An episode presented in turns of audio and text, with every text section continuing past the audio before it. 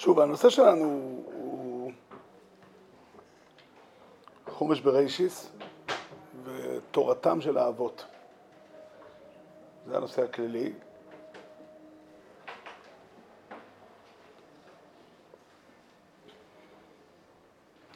אני חושב שיש פה נקודה, אולי, אולי אני אפתח גמרא בברוכס, אה, לא כל כך קשורה לכאן, אבל בכל אופן,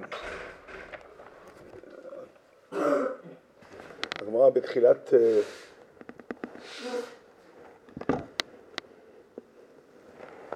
בתחילת פרק הנוימדים, הגמרא מביאה את הסיפור של חנה שהתפללה. הגמרא אומרת כמה הועיל חסד גבירתה, או יותר מדויק, אה, כמה הלכות גדולות יש ללמוד מהסיפור של חנה בנוגע להלכות תפילה, וזה לא הנושא שלי, אבל תוך הדברים הגמרא מביאה כאן ככה. אה, כתוב בפסוק, ויאמר אליה עלי עד מתי תשתכורין? הוא חשב, אלי הכהן חשב שהיא שיכורה והיא מתפללת מתוך שכרות וזה לא בסדר. אומר רב לוזר, מכאן לא רואה בחברו דבר שאינו הגון, שצריך להוכיחו. תפס אותה למקום עומד, שלכאורה יש מתססת דאורייסה, של הוכיח תוכיח. אומר תוספות, פה מדובר על דברים שהם לא ממש אה, אסורים. ובכל אופן, אה, הרואה בחברו דבר שאינו הגון, צריך להוכיחו. בהמשך הגמרא אומרת אה, שהתברר שהחשד הוא לא נכון, אז כל אה, החושד, איך הנוסח פה, אה, מכאן לחושד את חברו בדבר שאין בו שצריך לפייסו, ולא עוד אלא שצריך לברכו. זה חידוש מעניין, שנאמר ואלוקי ישראל ייתן את שאלתך. הגונב מחברו צריך להחזיר את הגניבה, זה, זה דין ברור. יש גם דין ברור שהוא צריך לפייס אותו. יש דין שהוא צריך לברך אותו? לא שמענו. כן, מה, מילא אלי הכהן היה צדיק גדול והברכה שלו היא בעלת ערך, אבל להגיד שזה קרה לאדם רגיל, אז... אה, כן, אני חשבתי שאתה עשית לא נכון, אני אתברר שזה טעות, אז אני אברך אותך עכשיו. זה מעניין. אבל אני רוצה עוד קטע בגמרא לקרוא. הגמרא לוקחת את הפסוק שכתוב אצל חנה, ותען חנה ותאמר לא אדוני. עומר אולה תמר רבי יוסי ברב חנינא, אמרה לי, לא אדון אתה בדבר זה, ולא רוח הקודש שורה עליך, שאתה חושדני בדבר זה. איקא דאמרי אוכי אמר לי, לא אדון אתה, לאו איכא שכינה ורוח הקודש גבך, שתתנן, שדנתני לכף חובה, ולא דנתני לכף זכות. מי לא ידעת דאישה קשת רוח אנוכי ויין ושחר לא שתיתי, וכולי. אני רוצה לומר כך, אחת מהנחות היסוד הכי ברורות היום, מה שנקרא, בנימוסים מתוקנים של אדם אה, בן זמננו, זה לא להתערב בעניינים של הזולת. הכי טוב, זה לא אמור לעניין אותך. כן, יש מקומות כאלה, אני לא אזכיר את שמם, אבל יש מקומות כאלה, שבהם אה, ההתפארות היא שאתה יודע, בן אדם הולך ברחוב באופן הכי מוזר שיכול להיות. לבוש אה, בגדים של ליצן ביום של חול. אף אחד לא אומר לו כלום. כל אחד והטעם שלו. כן, זה, זה נחשב בעולם שאנחנו חיים בו היום, נחשב כאחד מההישגים המוסריים הכי גדולים של אדם, שלא, הוא לא, הוא לא, הוא לא נוגע בעניינים שלו שלו. אני חושב שחז"ל באים פה להפקיע מהתפיסה הזאת. זה מאוד מאוד עדין, ואני רוצה, ברור לי לגמרי שכשנרד למעשה, אז יהיו עוד שיקולים שאני צריך לשקול. אם אני אגיד להוא על דבר שלא הגון, האם הוא יבין מה אני אומר לו, והאם הוא ייפגע מזה וכולי, עוד הרבה שיקולים אפשר לשקול. אבל בעיקרון כתוב פה בגמרא, שאין דבר כזה שזה לא מעניין אותך. אין דבר כזה שזה לא מעניין אותך. הזולת האחר, סתם מדובר פה על יהודי בגמרא בפשטות, הכוונה הוא אח שלך. כן, הזכרנו פה שהתורה מדברת על איסור רציחה בבני נויח, אז היא אומרת שהקדוש ברוך הוא, ככתוב בתורה, בפרשת נויח, מיד האדם, מיד איש אחיו, אדרוש את נפש האדם. גוי תאילנדי הורג גוי אוסטרלי. אמר לו הקדוש ברוך הוא, מה, למה הרגת את אחיך? מאיפה הם נהיו אחים? מאיפה, מאיך אתה זה? אנחנו רגילים לדבר על עם ישראל, להגיד כולנו אחים. אבל, אה, אבל, אבל שם זה כתוב על כל אדם בעולם. מה? אחי. כן, כן, כן, כן. לא, אני חושב שזה מאוד נכון מה שאתה אומר. הערבים מייצגים אה, אה, תפיסה, תפיסת נימוסים אחרת מה שנקרא, אני קורא לזה אירופה. ברשותכם, ברוך אתה אדינו אלוהינו מלך העולם, שהכל נהיה בדברו. עכשיו, מצד אחד, לחשוד בחברו דבר שאין בו, אנחנו, זה גם, אה, כאילו זה גם לא בסדר. אז אני צריך להיכנס ולגייס כאן איזשהו, איזשהו, איזשהו בייסדין כזה בשביל לדון. כן, בסך הכל לא מדובר על איסור דאורייתא ומה הוא עשה או לא עשה. התשובה היא ככה, בוא ננסה לרגע לדמיין שאני רואה בן אדם הולך ברחוב ויש לו את האופציה להרוויח מיליון שקל. לא, אני, לי אין את האופציה, זה כסף שנועד רק בשבילו. ואני בעצם לשוחח איתך.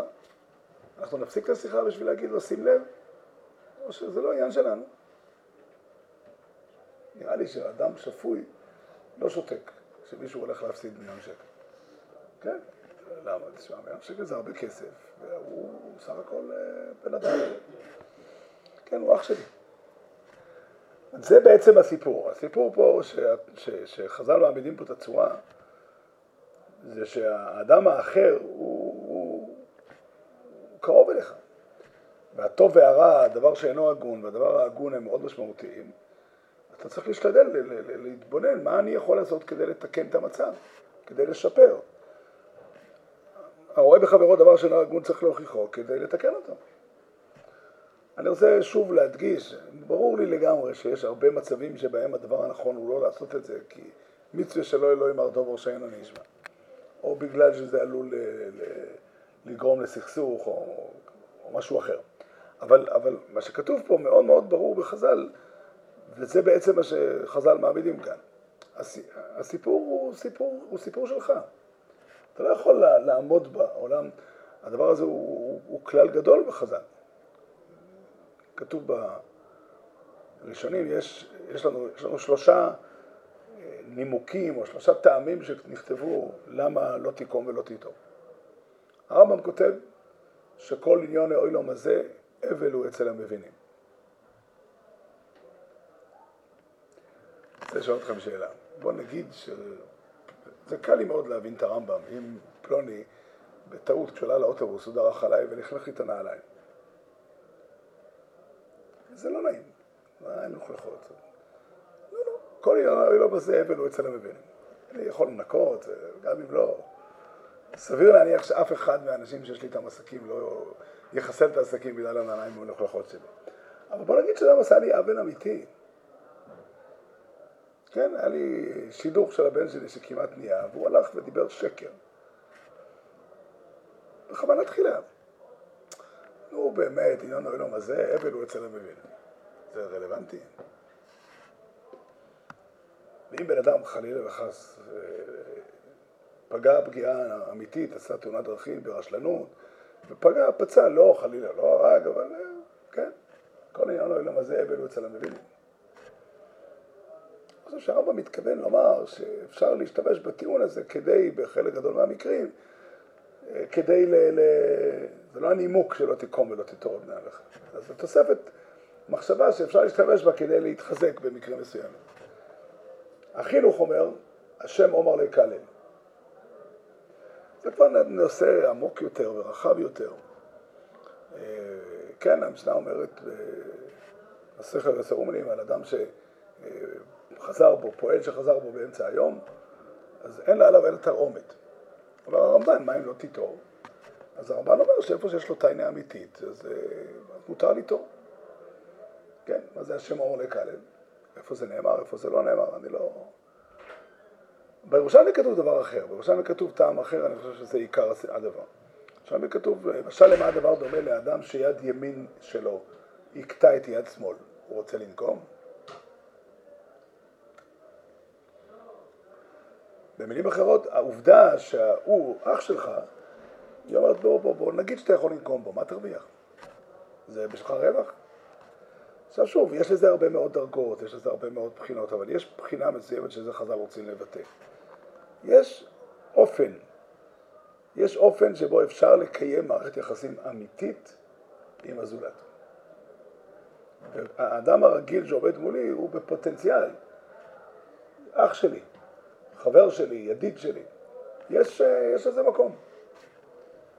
זו תפיסה שלמה. כמו שפה, הגמרא פה אומרת על אלי הכהן, שהוא לא, אין לו רוח הקודש. מה, מתכוונים לומר? מתכוונים להגיד שחנה, כולנו חשבנו שאלי הכהן הוא נביא, כמו שרש"י, רש"י מונה את אלי הכהן בין המ"חץ נביאים. אז, אבל פה הגמרא חשבה שיש לו רוח הקודש, וגם אשמלון שלא. אני חושב שזה לא הכוונה. הכוונה היא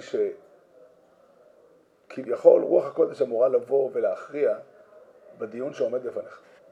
כשאתה פוגש את החבר שלך ואתה רואה אותו עושה דבר שאינו הגון ואתה צריך להחליט האם להגיד לו או לא להגיד לו, תבין, אתה עכשיו יושב וצריך ל... אה, אין לך רוח הקודש. אז תשתמש בכלים שיש לך. אבל כאילו, היה מצופה ש... כי מדובר פה על דבר מאוד מאוד משמעותי, מאוד גדול. שני הדברים הם בעייתיים. האפשרות שאתה מניח את חברך בדבר שאינו הגון ולא עסוק בלתקן אותו, והאפשרות שאתה חושד באדם בדבר שאין בו. שני הבעיות, שני הדברים הם בעיות. צריך את רוח הקודש לבוא לכאן. זה נראה לי הכוונה של הגמרא. זאת אומרת, במילים אחרות, חז"ל אומרים, זה פסוקים בעצם, שכשבייז דין יושב לדון, אז השכינה שורה שם. למה? כי השאלה היא קריטית.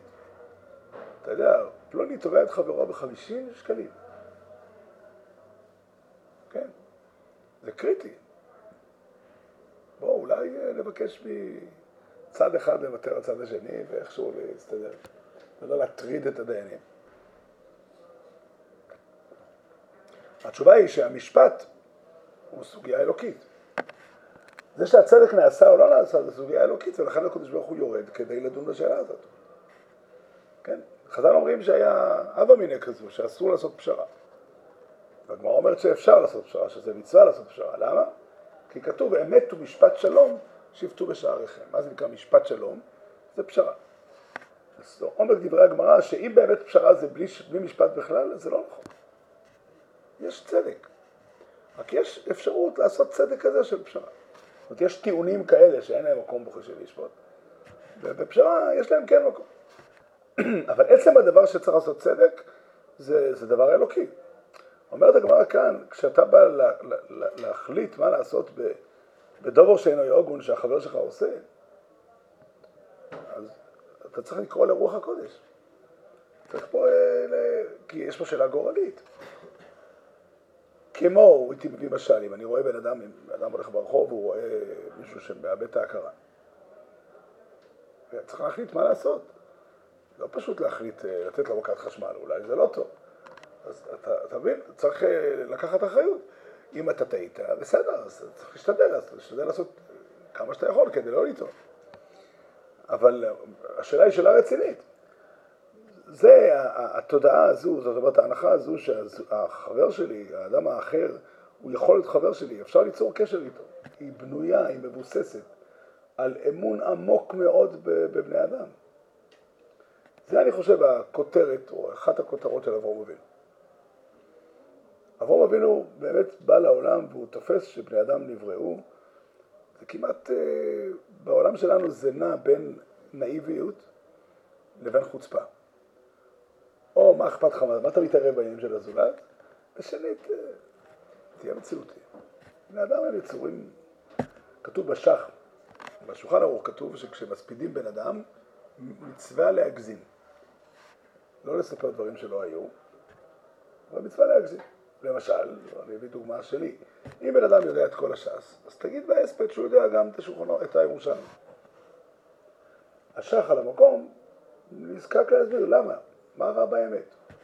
מילא אנשים כאלה שאם לא נשקר או לא נגזים, אין מה לספר עליהם. אולי יש כזה בן אדם, אז תשמע, חייבים לעשות מאמץ. כן, יש אדם שאין מה להגיד עליו. אבל בוא נגיד שמדובר על יהודי רציני, יהודי תלמיד חכם, יהודי צדיק, אדם שעשה הרבה חסד. למה להגזים?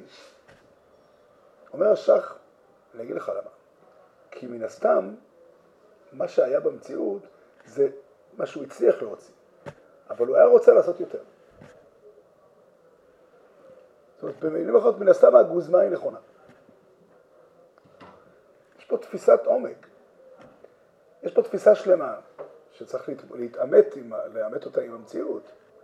אבל מה שאברהם אבינו מספר, וזה באמת אה, מה שיש בידינו, ושור דרך השם לעשות צדקה ומשפט. צדקה זה לא רק לתת, לעשות חסד לאנשים. זה להכניס אנשים לעולם שלנו, לדון אותם, ליצור איתם ידידות. אצל אברהם אבינו כתוב, שכן, יש לו, זה כתוב בעקדה, אחרי, אחרי העקדה כתוב שהוא הולך עם, עם אה, וישב אברהם אל נעריו, וילכו יחדיו אל באר שבע. היכולת ליצור קשר עם אנשים אה, תלויה, היה לי פעם חבר שאמר לי שהוא אה, עושה מאמץ כמה שהוא יכול, והיה לו אפשרויות כאלה לקנות דירה עם כניסה לבד. שאלתי אותו, למה? למה זה? הוא אמר לי, מה, אתה יודע, מה אתה צריך שכנים? זה דוגמה קיצונית. רוב בני אדם לא חיים ברמה הזאת. אבל, אבל יש שאלה, באמת, איך, איך להתייחס לבני אדם. איך לדון בני אדם. אומרים לך, אומר לך אברהם אבינו, תשמע, הקדוש ברוך הוא ברא את בני אדם. זה עמוק מאוד, התפיסה הזאת. הקדוש ברוך הוא ברא את בני אדם, והמציאות שלהם היא מציאות טובה. שאלה שואל, האם אברהם אבינו חולק על מה שכתוב בחז"ל, שאדם מלא שקרים, שאדם מלא מריבות? כנראה לא. וזה מאוד מאוד נפלא, כי אברהם אבינו לא עסוק בצדיקים. אברהם אבינו מתעסק עם אנשים כדוגמת, אה, כן, כמו כולם. אנשי, אנשי כנען בעולם ההוא. הזכרתי פה, אבל אה, נראה לי שהזכרתי את זה כאן. הנר אשכול וממרא, על מה אברהם אבינו מדבר איתם? לא יודע, אף אחד לא הקליט את השיחה. כנראה שצריך להניח, אולי צריך להניח שהם צדיקים גדולים. אני אומר עוד פעם, הדבר שכתוב פה, וזה באמת, צריכים אה, לבחון את זה בתפיסה שלנו את המציאות. בני אדם הם יצורים שהיכולת שלהם להוציא לפועל את הטוב היא מוגבלת. הרבה פעמים הם עושים דברים לא טובים. אבל ההבנה שבעומק הדברים האדם הוא יצור חיובי, עם ההנחות הכי יסודיות, הכי עמוקות בתורה. ושיש אפשרות, יש אופציה כזו, שאני יכול אה, לשבת איתו ביחד לשולחן ולהגיע איתו לידידות. זה באמת אה, אמירה עצומה. אמירה עצומה. עכשיו, בני אדם רבים חיים בעולם בתודעה שאין להם ציפיות. יש, יש תורה שלמה שאומרת, תנמיך את הציפיות שלך מבני אדם, ואז תחיה איתם טוב. אומרים את זה על נישואין, אומרים את זה בחיים בכלל. זה, יש בזה משהו נכון. אם אני לא אצפה ממך לכלום, אז אני אף לא אתאכזב.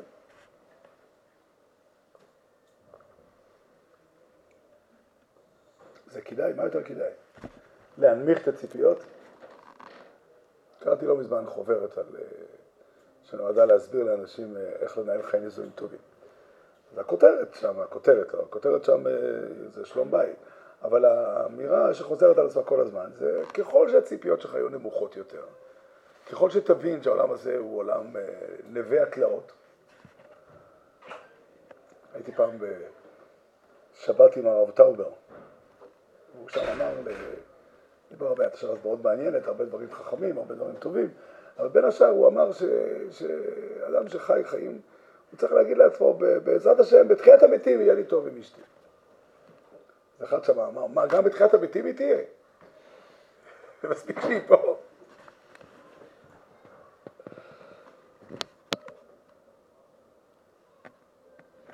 אני חושב שהמסר של, של, של, המסר הנכון של התורה הוא ממש הפוך. זה דורש באמת אה,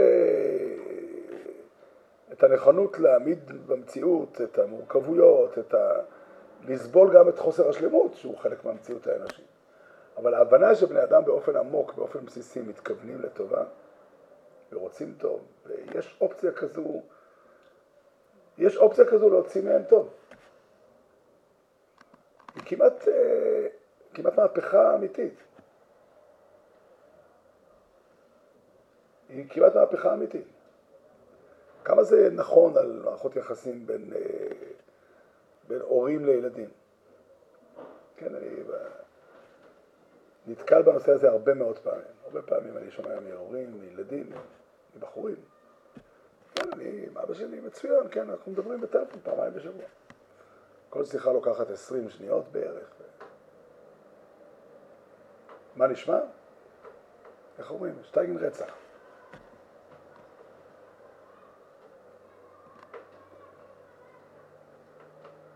ההנחה הפשוטה, שאתה מתחיל לשאול, אולי, אולי, אולי אפשר להעמיק את הקשר.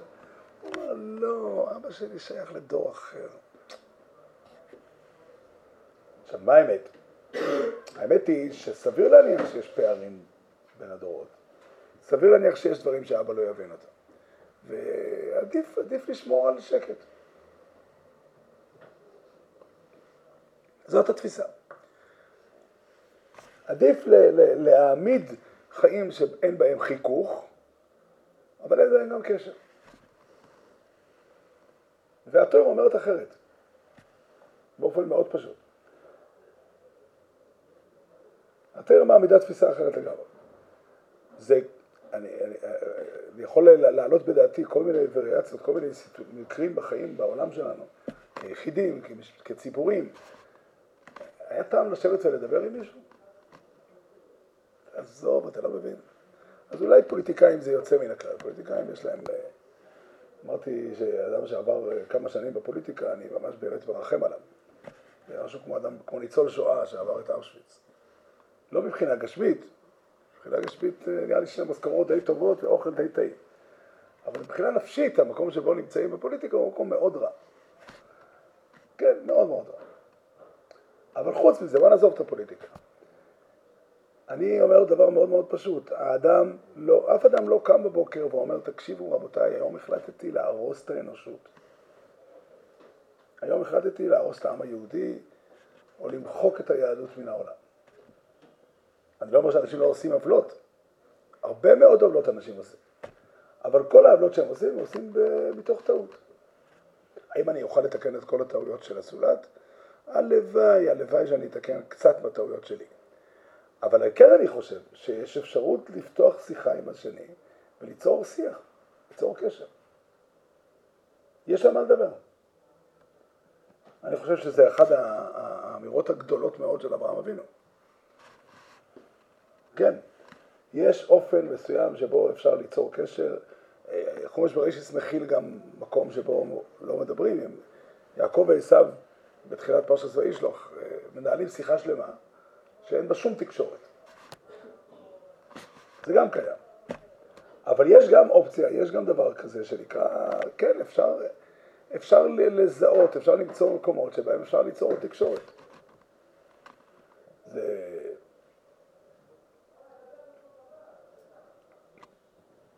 כן, יש מאמר חז"ל מפורסם,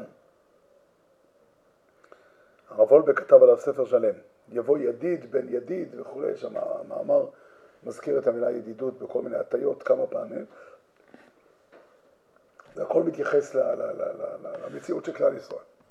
אברהם אבינו נקרא ידיד, עם ישראל נקראים ידידים, התורה נקראת ידידות, בית המקדש נקרא ידיד, נקרא ידידות, מה ידידות משכבותיך.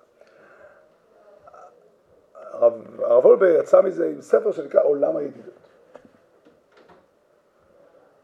כן, יש אפשרות, יש, ידידות היא דבר בעל משמעות.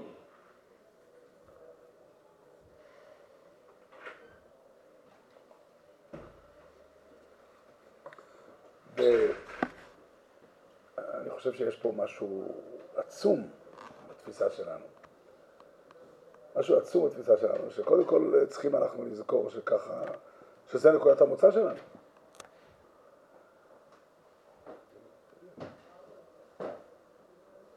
האפשרות, ל, ל, אחת הדוגמאות הטובות זה את הסיפור של יוסף הצדיק.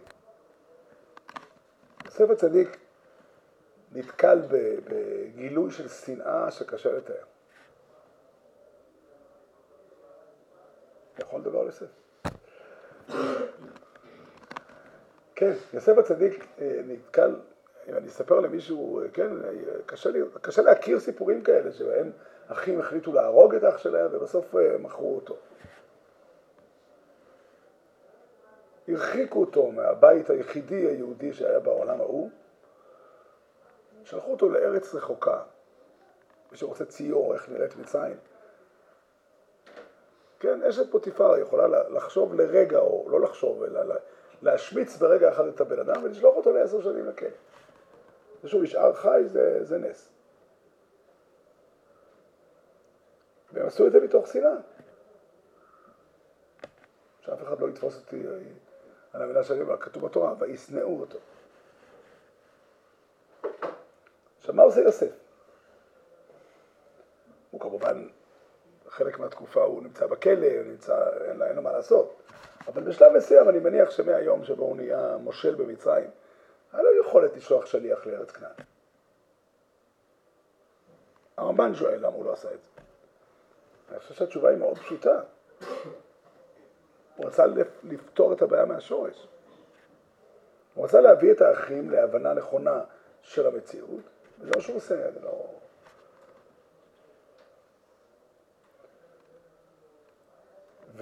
וכשהם יבינו את זה, אין לו שום טענות. השלום הוא שלום מוחלט. עכשיו, הוא הבין היטב, לא, הוא לא חושב שהוא חשש שיעשו לו עוד פעם משהו רע, ברגע שהוא נהיה, שהוא מושל במצרים והכוח בידיים שלו, הוא לא צריך לחשוש. אבל הוא לא רוצה לסלוח להם, אלא הוא רוצה להביא את הדברים לתיקון. זאת אומרת, היה לו בהיר לגמרי שהשנאה, הקנאה, העוינות, מקורם בטעות. מקורם בחוסר הבנה. ויש דרך כלשהי להעביר אותם שיעור שיביא אותם להבין את הדברים כהווייתם ולחזור לידידות שלמה. הרמב"ם מביא את זה להלכה. הרמב"ם כותב בהלכות דייס פרק ו', הוא אומר שאם חבר שלך עשה לך משהו רע, אז לא תשנא את אחיך בלבביך, אלא הוכח תוכיח את אביתך ולא תישא עליו חטא. אל תסלח לו. לפעמים הרגשה אומרת, בוא, יודע, תעזוב, אל תעשה בלאגן. למה לא לעשות בלאגן? אני אגיד לכם, יש לזה כמה סיבות. סיבה אחת, לא נעים להגיד להוא שנפגעתי. אני, אני לא זקוק לו. זה אחד. שתיים, וזה לא פחות משמעותי, הוא יבין אותי. אפשר להגיע איתו להידברות. הרמב"ם בזמן מודה שיש מקרה שההוא שחל ביותר, ואז אין טעם לדבר איתו. נראה לי שיש לנו ויכוח עם הרמב"ם כמה אחוז מהאנושות עונים להגדרה שכר ביותר. הרמב"ם אומר שיש מקרים כאלה, אבל יש אצלנו אנשים שסבורים שזה רוב האוכלוסייה. אני אומר לכם, זה דבר מדהים הדבר הזה. אפשר למצוא דרך, אפשר לחפש דרך איך לקחת את הקשר הפצוע, את הקשר הכאוב, את האין קשר, וליצור מציאות חדשה. זה דורש להתמודד עם זה שיש טעויות לכל אחד מאיתנו. דורש להתמודד שחלק מאיתנו, כל אחד מאיתנו יש לו רגעים שבהם הוא נוהג אה, לא נכון. כן, נקודה של חוסר אמת, וזה באמת חלק מתפיסה של מידת הרחמים. כן, להבין, להבין שהחסרונות של בני אדם, שיש לבני אדם חסרונות, וזה חלק מהמציאות שלהם, וזה לא נורא. לא נורא. ויחד עם זה, שוב, הרואה בחברו דבר שאינו הגון, צריך להוכיחו כדי לתקן אותו יותר. אולי אפשר לתקן אותו יותר. אם אני אגיד, אה, מה לי ולצרה זו? הרי אם אני אטעה ואחשוב פה בדבר שאין בו, אז אני גם לא בסדר, אז אה, אתה יודע מה. עדיף שזה לא יתערב. לא, אבל זה עניין שלך. זה עניין שלך. אני חושב שיש פה תפיסה של עומק. תפיסה של עומק נפלאה, יש לה, שתי, יש לה, יש לה, שני רמות. הרמה האחת זה סתם ההבנה שכל יהודי הוא אח שלי באיזשהו מקום. שזה תפיסה מסוימת. והדבר השני זה שיש באמת אופציה לקחת את האדם האחר ולתקן אותו, לתקן, לתקן את שנינו, ליצור ביחד מערכת יחסים. בשביל זה אני צריך להעמיד את עצמי בתוך הסיפור. אני צריך להיות חלק מהסיפור. כי אם אני מסתכל, בואו בוא, בוא ננסה להתמודד עם הדבר הזה. בואו נגיד שפלוני אחראי לזה שסילקו אותי ממקום עבודתי. שלא תדעו מצרות. יש דברים כאלה בעולם. יש דברים כאלה בעולם. עכשיו יש לי כמה אפשרויות. אפשרות אחת להגיד, רשע ממושע. אני עכשיו אנקום בו עד הסוף. אני אברר איפה הבוס שלו, מי זה הבוס שלו, איפה זה, לא יודע. האמת היא שאחרי שהוא סילק אותי מהעבודה שלי, אז מה שמגיע לו זה הרבה יותר מזה. אני לא יודע מה אני אעשה. זה אפשרות אחת. אפשרות שנייה להיות אדם נחמד וטוב לב. נגיד, אה, תשמע, אנשים רעים יש בעולם. לא נורא. כל עניון האוי לו הזה אבל הוא אצל המבינים. אומרת התויר, אומר הרמב"ם להלוכה, לא, לא זה הכוונה. תיגש אליו, תסביר לו שאתה כועס עליו על מה שהוא עשה.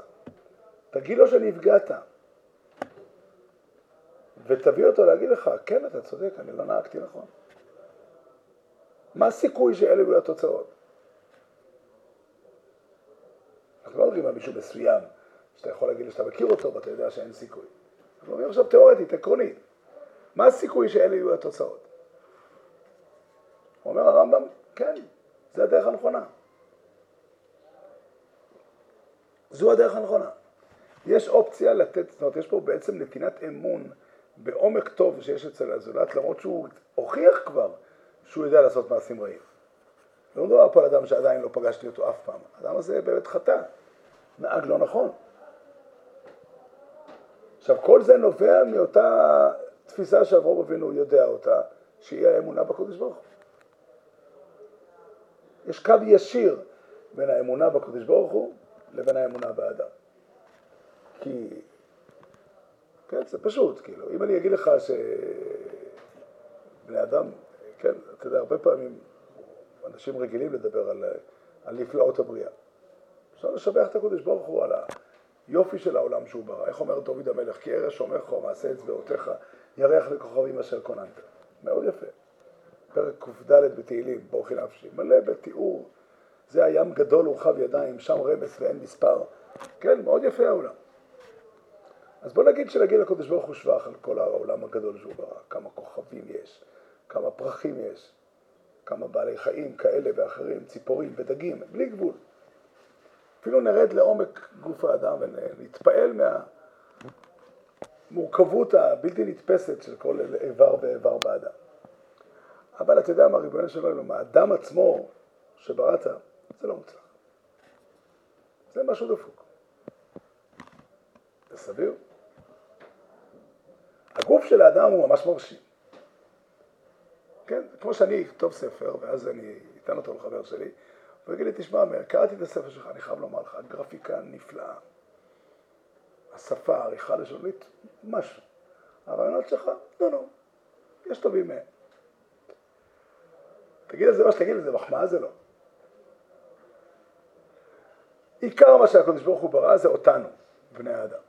כל יתר הנבראים הם עטיפה. בכל מיני רמות של עטיפה. ועל על, על הבריאה הזו אומר הקדוש ברוך הוא וירא אלוקים אס כל אשר עושו והנה טוב מאוד. זו הסיבה שהאמונה בקדוש ברוך הוא מביאה, זה, זה אמונתו של אברהם אבינו, מביאה לאמונה באדם. עכשיו מה נעשה שאנחנו רואים במציאות שבני אדם קורה להם גם מציאות של דבר שאינו הגון? אז בואו נתקן. זה עומק התפיסה של אברהם אבינו. ככה אומר, כתוב. ב במשנה באובויס, הלל אומר, רבה מתלמידיו של אהרון, אוהב שלום ורודף שלום, אוהב את הבריות ובקרבן לתורה. פעם חשבתי, שאלתי את השאלה, מאיפה הלל הזוקן יודע שאהרון נהג? מאיפה הוא לקח את זה? שאלה טובה. מבחינת סדר הזמנים, הלל הזקן לא היה בזמן אהרון. אין צד... אה, הוא לא זכר את אהרון באופן אישי. התשובה היא מאוד פשוטה, כתוב בספר מלאכי, איך נראה הכהן. קרא לכל הכהנים. כי שפתי כהן ישמרו דעת ותורה יבקשו מפיהו, כי מלאך השם צבקות. בשלום ובמישור הלך איתי, ורבים השיב מעוון. כך כתוב. ואם זו מידתו של הכהן, כנראה שזה מגיע מאהרון הכהן.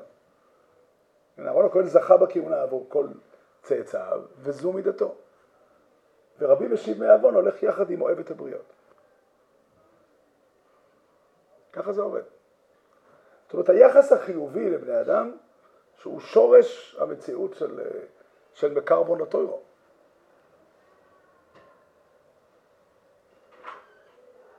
אז נובע מהעובדה ש, ש, שאנחנו מכירים, מבינים שהקדוש ברוך הוא ברא את בני אדם, ויש בהם טוב. זו מידתו של אברהם אבינו, זו דרכו, זה דרכו של אברהם אבינו. ו... יש עוד נקודה שאני רוצה לומר. בתורה כתוב על אה, איסור אה, שנא, איסור שנאה, לא תשנא את אחיך בלבביך. אבל הצד החיובי, האהבה כתוב, ואהבת לרעך כמוך. זה בשני פסוקים קרובים. מה הסיבה שזה כך? למה השנאה? התשובה היא מאוד פשוטה, ויש פה חידוש גדול. התשובה היא שמטבע הדברים המושג אח הוא מושג שאין בו פחות ויותר. לי, ברוך השם, יש אה, חמישה אחים ואחיות, והם כולם אחים או, או אחיות שלי באותה מידה. אין אח יותר או פחות. זה גם לא משתנה משום דבר. לצורך העניין, אם אה, אני אשנה את דעתי בעניין מסוים ויחשוב שמה שאחי אומר הוא לא נכון או כן נכון, האחווה שלנו לא תשתנה. יש מימד בקשר שהוא קבוע לכולם. כל, כל, כל עם ישראל הם אחים, ולא תשנא את אחיך בלבביך באופן מוחלט. אבל רע זה דבר שהוא דינמי. לא כל האנשים הם חברים שלי. באותה מידה, או ברמות שונות. זאת אומרת, התורה מתכוונת, ודרך אגב, ברמב"ם זה פשוטם של דברים. הרמב"ם אומר שאהבת לך כמוך הכוונה היא על ידי שתלך ותדבר איתו ותגיעו להבנה, תחזירו את הידידות שהייתה מקודם. מה הקשר בין הידידות המיוחדת שיש לי איתך לבין ואהבת לרעך כמוך שנוגע לכל ישראל? התשובה היא שלא, זה לא נכון. קשר, יש מקום לרמות שונות של קשר, ו... יש מושג שנקרא חבר שלי. המושג הזה הוא, הוא תורני. הוא תורני, כן, בני אדם באופן כללי הם אנשים טובים וראויים, ולכן אני יכול ליצור חברות עם אנשים. זאת אומרת, המקור של, ה, של המחויבות שלי לאדם האחר הוא לא רק מההגדרה העקרונית של, של המקום שלו בעולם, אלא מהקשר שיש לי איתו. ויש מקום לכמה וכמה רמות של קשר, לכמה וכמה צורות של קשר. יש לי חברים לפה וחברים לשם, וככה, ככה, זה כמעט הלכה. כן, יש, יש לי רמות שונות של קשר עם אנשים.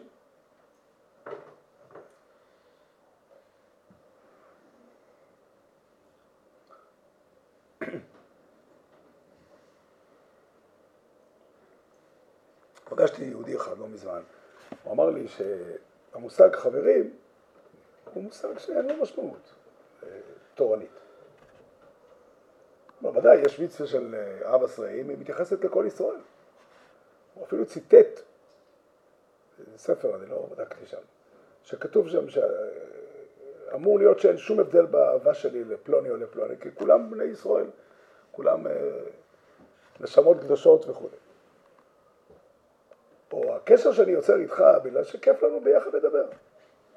הוא לא קשור ל... זה לא נכון. זה לא נכון, זו הלכה פסוקה. הלכה פסוקה, ההלכה אומרת שאסור לאדם לקדש את האישה עד שיראנה, שמא יראה בדבר שלא מגונה, ונמצא עובר על מה שכתוב בתורה, ואהבת לרעך כמוך. לא הבנתי, אם יש בה דבר שלא מגונה, ואם היא לא אשתי, אני, אני כן אוהב אותה. מה הרווחתי? התשובה היא שמה שמתבקש קשר קרוב בין, בין בעל ואישה, הוא מחויב מצד ואהבת לרעך כמוך. עם אותו אדם היה יכול להיות לי קשר מאוד נמוך, וזה בסדר, כי, לא, כי זה לא אשתי. המצווה של ואהבת לרעך כמוך מחייבת להיות עם אחי קשר יותר טוב, עם חבר שלי. כך כתוב באריזה, כתוב שצריך לפני ש... ככה, הוא, ככה מופיע בשער הקבולס. לפני שמתחילים את עבודת הבוקר, אז צריך להידבק באהבה כל בני החבורה שיושבים יחד בבסמדרש. מאיפה זה מגיע, החיוב לאהוב את האנשים שפה בבסמדרש יותר מאשר אנשים שנמצאים במקום אחר? התשובה היא, כן, זה טבעו של עולם, שאנשים מכירים אחד את השני ונוצר ביניהם קשר, והקשר הזה הוא הופעה של הקדושה בעולם. הוא הופעה של הקדושה בעולם. אבל שוב, העיקרון של הדבר הזה דורש באמת uh, התמודדות, כי אנחנו יכולים להתקל הרבה מאוד פעמים בזה שהחבר נוהג איתי לא נכון. נוהג באדישות, בטיפשות ביחס למטרות שלי.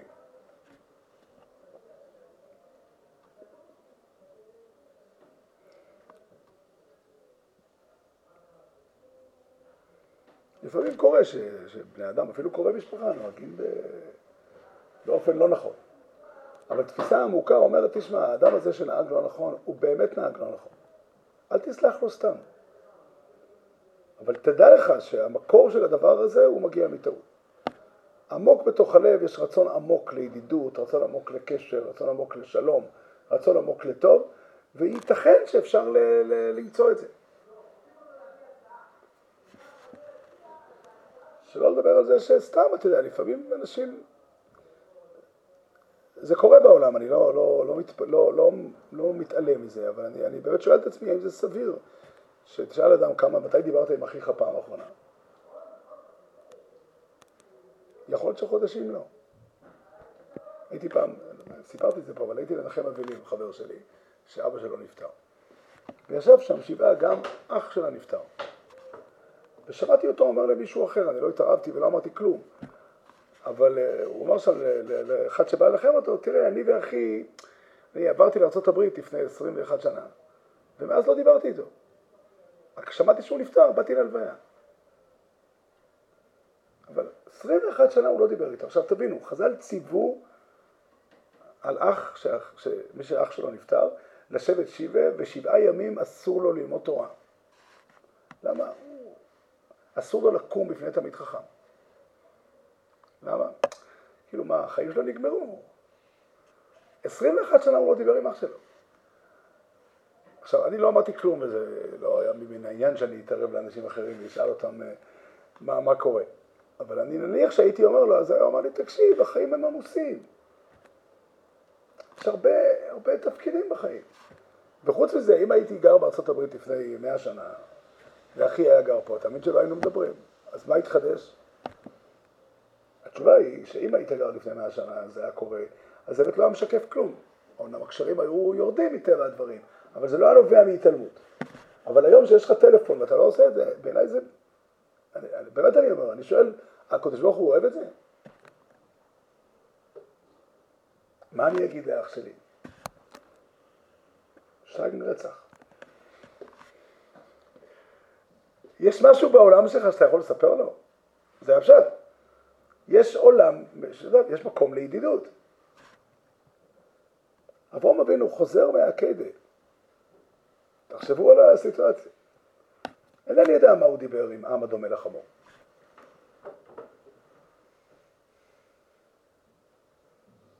אני ברור לי שהיה צריך איזשהו תיווך בשביל לעבור מהקיידה ליחדוב עם נערה. זה לא היה ספונטני. אלה אחד הרגעים הגדולים בהיסטוריה שאפשר לעלות על הדעת, זה הקיידה הסיטרי. עתו יודעתי כי לא הקים עתו ממני. אבל הוא הולך יחדו. אמר, אמרתי את זה למישהו, אמר לי, הם בטח עצרו באיזה קיוסק וקנו בירה. יש מה לעשות עם בני אדם. כן, יש מה לעשות עם בני אדם. יכול להיות, יכול להיות שאם אני אדבר עם פלוני, אז הוא יתנהג, יתנהג אחרת איתי. דרך אגב, זה ברור לי לגמרי. ברור לי לחלוטין. תיקחו את האנשים שאנחנו תופסים אותם כ- כאויבים שלנו. אולי אין אפשרות כזאת, אולי אם אני אשב וידבר איתו, הוא יוציא רובה ויהרוג אותי. אז החיים שלי חשובים יותר, ואני אומר לכם, אל תהססו, אם מישהו רוצה להרוג אתכם, אל תעסקו בשום דבר. תגנו על עצמכם, אפילו במחיר של החיים שלו. אבל בואו ננסה לדמיין רגע שמישהו הוא אויב שלי, והייתי יושב לדבר איתו כל יום שעה, או כל שבוע שעה. משהו היה קורה. מסכימים איתי?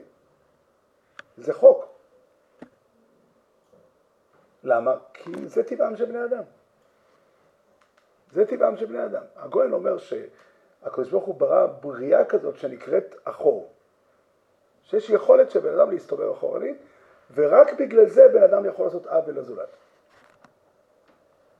זאת אומרת, כשאני עומד מולך, אני לא יכול, אני חושב שיש אנשים שהצליחו בכישרון שלהם להתגבר על זה איכשהו. אבל אומר הגויין שהיכולת של אדם לחטוא לזולת זה על ידי שהוא מסב פנים אחורנית ואני לא רואה אותך.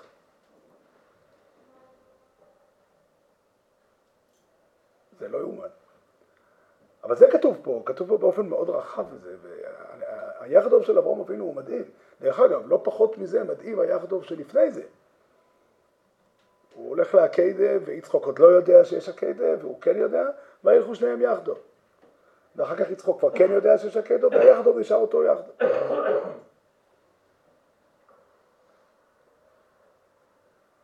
זה, זה, זה באמת, זה מופיע שלוש פעמים באותו, באותה, באותה פרשה כדי שנבין שזה חלק מהסיפור. אם אברהם אבינו היה עושה את העקדה בלי היחדו, זה לא היה אותו דבר. זה לא היה שלמות של הניסיון.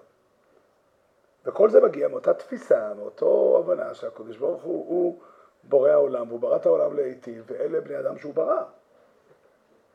אין, אין לקדוש ברוך הוא אה, עסקים אחרים יותר חשובים מאיתנו. אין, הוא ברא גם כוכבים, הוא ברא גם מלאכים, אבל אנחנו העיקר. אנחנו המרכז. ויש לו מה לעשות איתנו. שהקדוש ברוך הוא יעזור לנו, שנפנים את הדבר הזה ונלך בדרכו של אברהם, זה באמת אה, יכול לשנות את החיים שלנו באופן מאוד מהותי. רבי חנן בן שואל מרוץ הקדוש ברוך הוא לזק ישראל לפי אחרי בו למתו ומצווה ישלם רע דמי יכול לתנן צדקוי יגדיל תרו ויעדים יתגדל ויצקדה ישמעאל רבו.